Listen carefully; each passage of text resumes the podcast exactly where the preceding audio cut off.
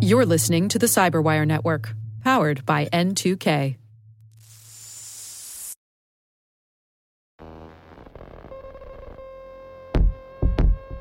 These Ivanti vulnerabilities are being actively exploited by a wide variety of threat actors. So you really need to take action now. This is not something um, that is a, a, an area where you can really wait. Welcome to Threat Vector, a podcast where Unit42 shares unique threat intelligence insights, new threat actor TTPs, and real world case studies. Unit42 has a global team of threat intelligence experts, incident responders, and proactive security consultants dedicated to safeguarding our digital world. I'm your host, David Moulton, Director of Thought Leadership for Unit42.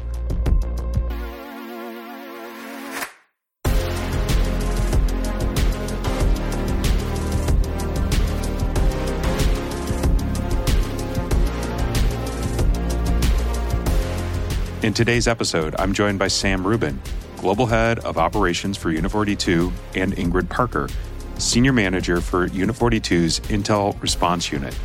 We're going to discuss the escalating situation related to two new Ivanti vulnerabilities found in Ivanti Connect Secure and Policy Secure products.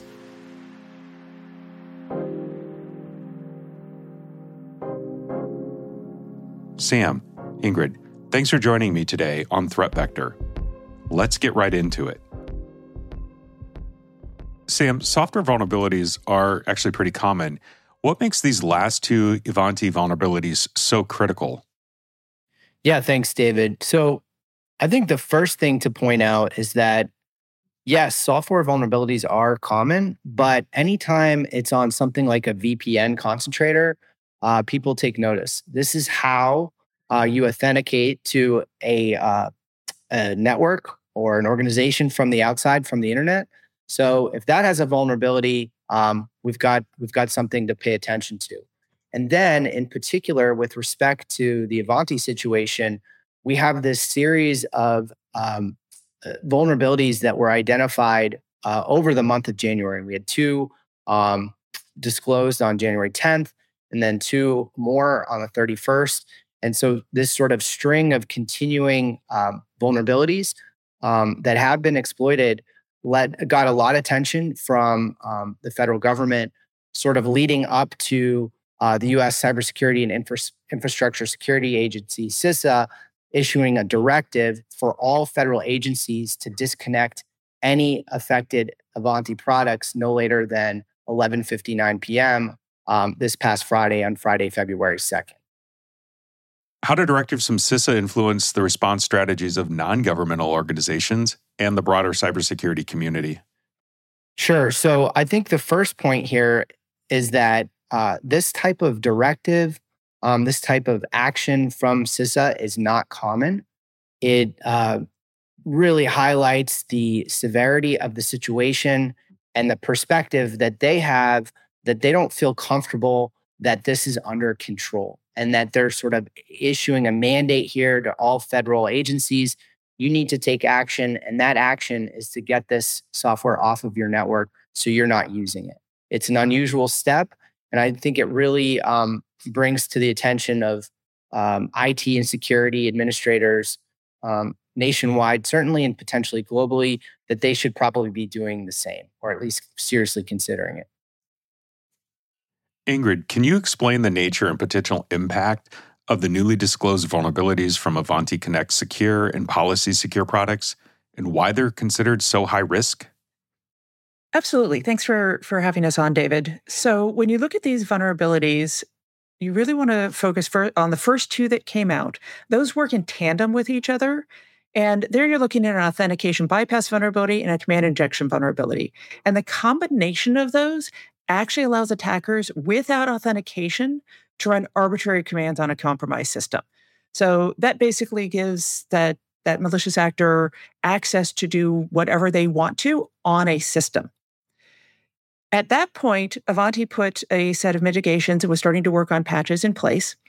However, these two new vulnerabilities put those same systems back at risk again. So even if you are taking care of what happened with the first two vulnerabilities, you are now having that, that same issue. And in this case, it's uh, very similar. They're, they're different types technically. One's a privilege escalation vulnerability, one's a server side request forgery vulnerability. These allow hackers to establish persistent system access, including full compromise of your target information systems. And when that happens, that means an actor not only can act on the system that they've gotten access to, but they can move laterally within your environment. They can perform data exfiltration. They can take a lot of other actions that go beyond just compromising that single system. And so it's this combination plus the buildup of having multiples of these that is really putting um, users at risk and needing to take action in order to mitigate these vulnerabilities. Given that the proof of concept code for these vulnerabilities has been publicly released and we're seeing active exploitation of these vulnerabilities, what immediate steps should organizations take to mitigate the risk of exploitation, especially as the patches are still being made available? Number one is go to the Ivanti site, read their documentation, understand the options that are available to you, whether that's a mitigation option, whether that's a patching option. Figure out what you can actually do in this space, assuming that you are at risk. And consider some of the guidance that CISA has put out, especially when it comes to things like actually disconnecting your system, um, figuring out you know what you need to do for additional monitoring. Ivanti itself um, is actually recommending as a best practice that all customers factory reset their appliance before they apply to patch to prevent the threat actor from gaining upgraded persistence. And so it's really important that you go through, read this set of documentation, understand um, what's out there and the order that you want to do things in order to make sure that you're going to put yourself in a great protection point.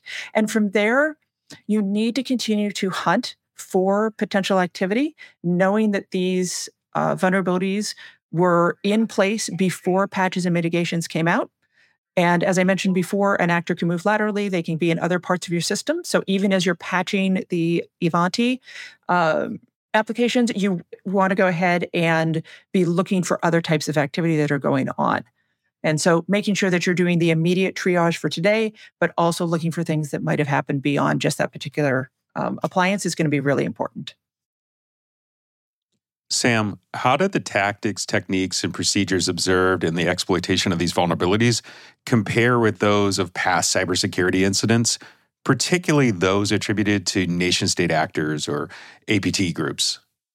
So, with respect to exploitation of the vulnerabilities, um, our perspective here comes from two fronts. One, from Palo Alto Networks Expanse technology, where we have the abil- ability to globally scan um, instances of of the software and in some instances we can see post exploitation activity specifically web shells.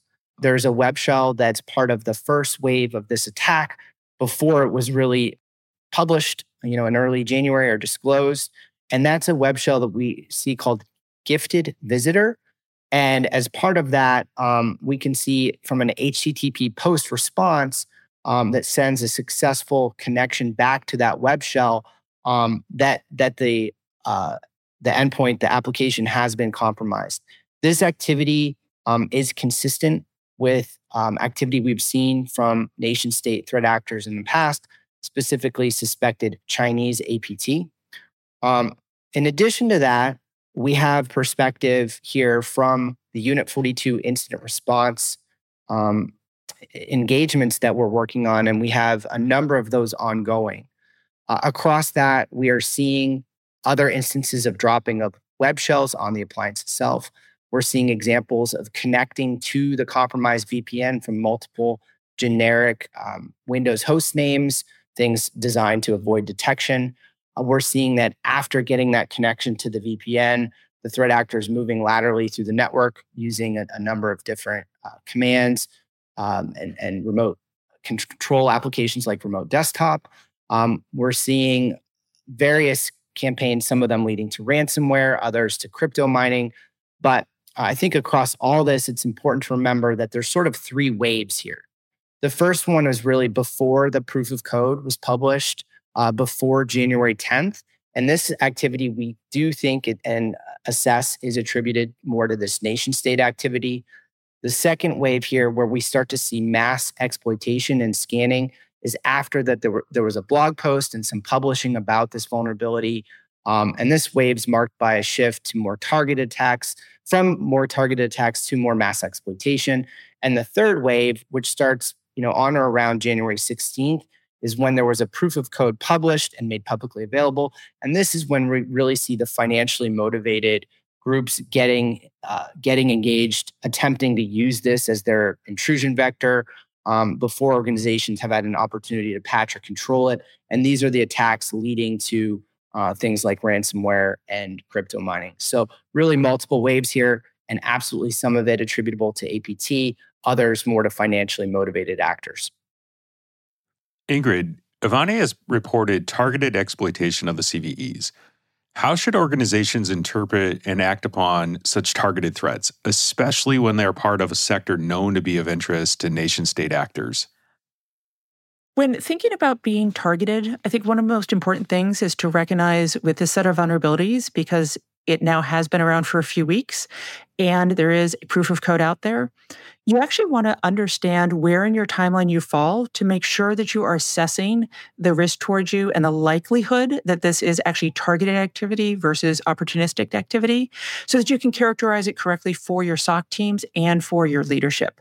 And that means recognizing that if you were one of those groups that was targeted in December, it probably was something where that adversary was uniquely interested in your organization.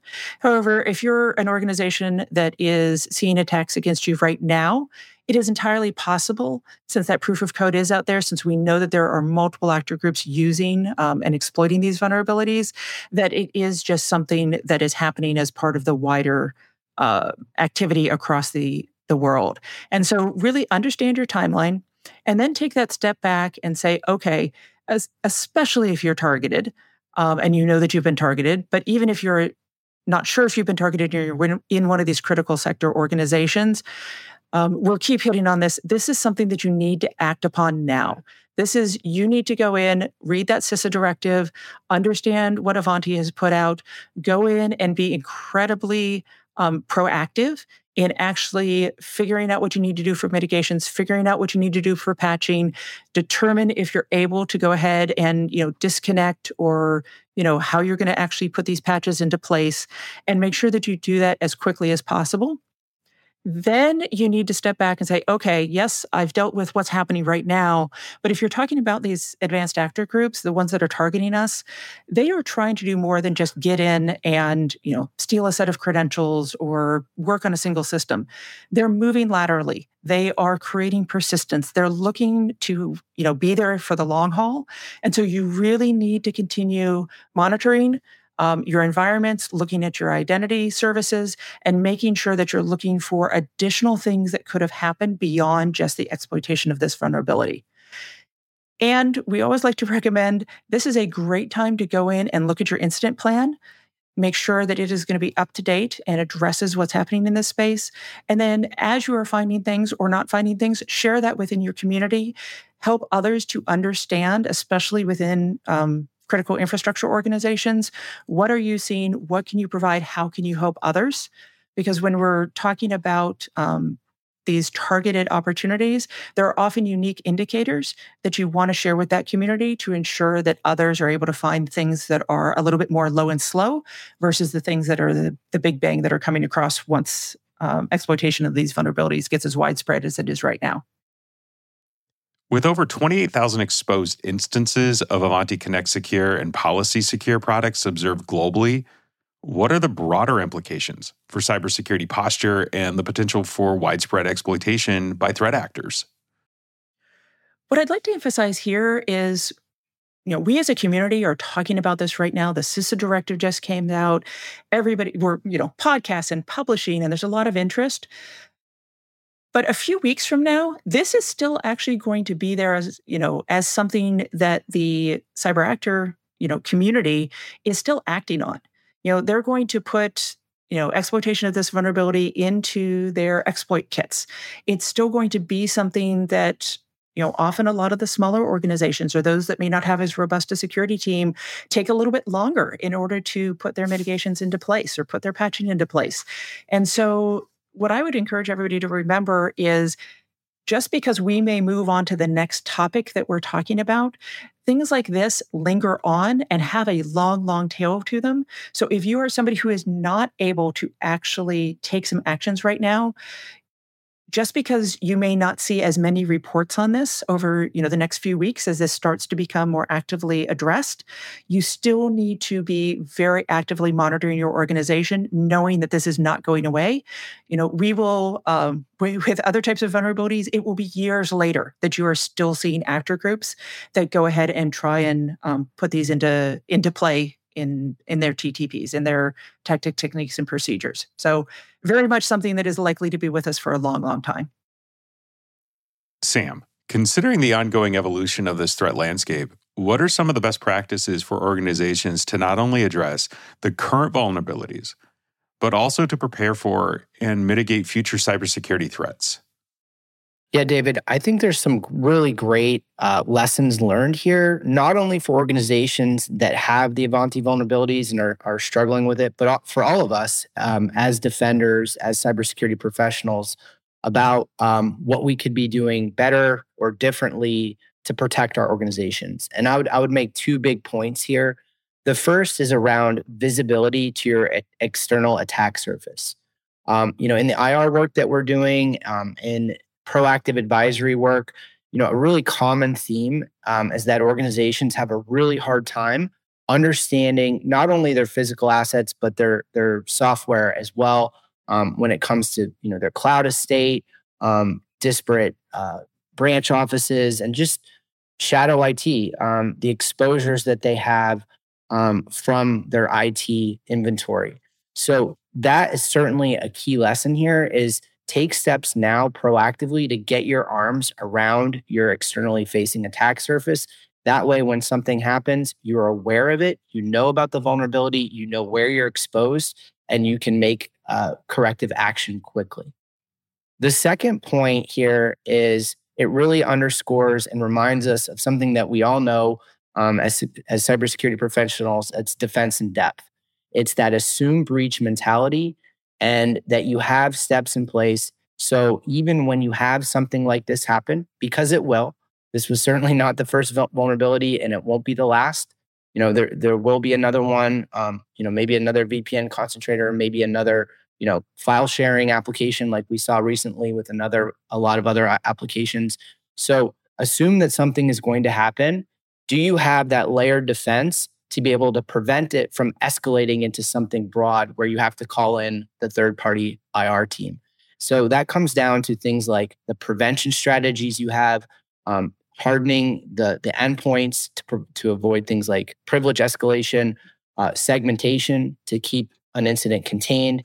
Um, it comes down to the detection capability you have, where you're aggregating telemetry from across your state and your different products into one place and that you've got the right detection logic and automation in place so you can handle and understand what you're seeing at your perimeter or as things happen inside your network, um, that you're not overwhelming the SOC, um, and that you're tracking things like authentication, you know, that you're tracking things like privilege escalation on endpoints.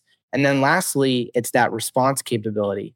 When things do escalate, do you have the capability with your team, um, with your tool sets, and with your with your partners if need be to respond quickly uh, to to uh, contain uh, a threat before it escalates. So those are the two lessons, David. It's really that visibility and it's that defense in depth strategy. Sam, talk to me about what Palo Alto Networks is doing to help. Yep. So Palo Alto Networks, um, we're in a really fortunate position as being um, one of the world's largest cybersecurity companies and really aligned with our mission here. Um, we we want to be there to be the security provider of choice and we are in a position to help. And so i mentioned earlier uh, the unit 42 team um, is doing a ton on the threat intelligence side. Um, there's uh, ingrid and the team have, have published some great research on our blog. We continue to do that. We continue to partner with law enforcement and the intelligence community and other uh, private sector organizations to get our arms around what the threat actors are doing what the ttps are um, on the consulting side we're doing a lot of um, incident response investigations to help organizations. We're doing compromise a- assessments where we're proactively hunting for IOCs and TTPs related to uh, vulnerability exploitation. And then on top of all of this, uh, Palo Alto Networks has just come out with a no cost and no obligation bundle to help organizations get their arms around it. And what that includes is two things. Number one, there's a Unit 42 attack surface assessment where our team will help you identify any exposure related to the Ivanti vulnerability, help you locate at risk application servers within the environment, and provide a detailed assessment report with tailored recommendations to help you mitigate those risks. The second piece of this is that it includes a 90 day license to Prisma Access.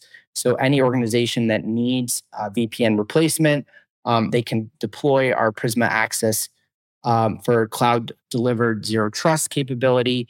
Um, and that's at no cost for 90 days. Sam, can you talk to me about what's driving this no obligation, no cost bundle from Palo Alto Networks? Yeah, you know, it's really aligned uh, with our mission as a company. Our mission at Palo Alto Networks is to be the security partner of choice, and this is an this is a way that we can do that. Um, it's also aligned with the vision we have as an organization. Our vision is a world where each day is safer and more secure than the one before. You know, the way I think about these things is really fundamentally it comes down to being there to help and to protect our clients. Ingrid, what's the most important thing a listener should remember from this conversation?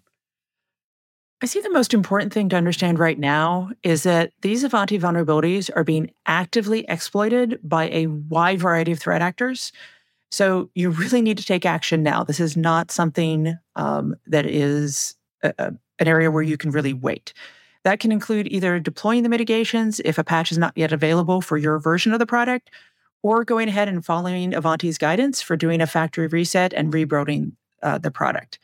And then once you go ahead and do that immediate triage, you want to go ahead and continue to monitor and take a look at the possibility that actors may have moved beyond that original product and maybe in other parts of your network. So it's important to look at uh, working with your security operations team, monitoring your identity uh, systems, and making sure that you have completely isolated any kind of risk that you might have in your environment.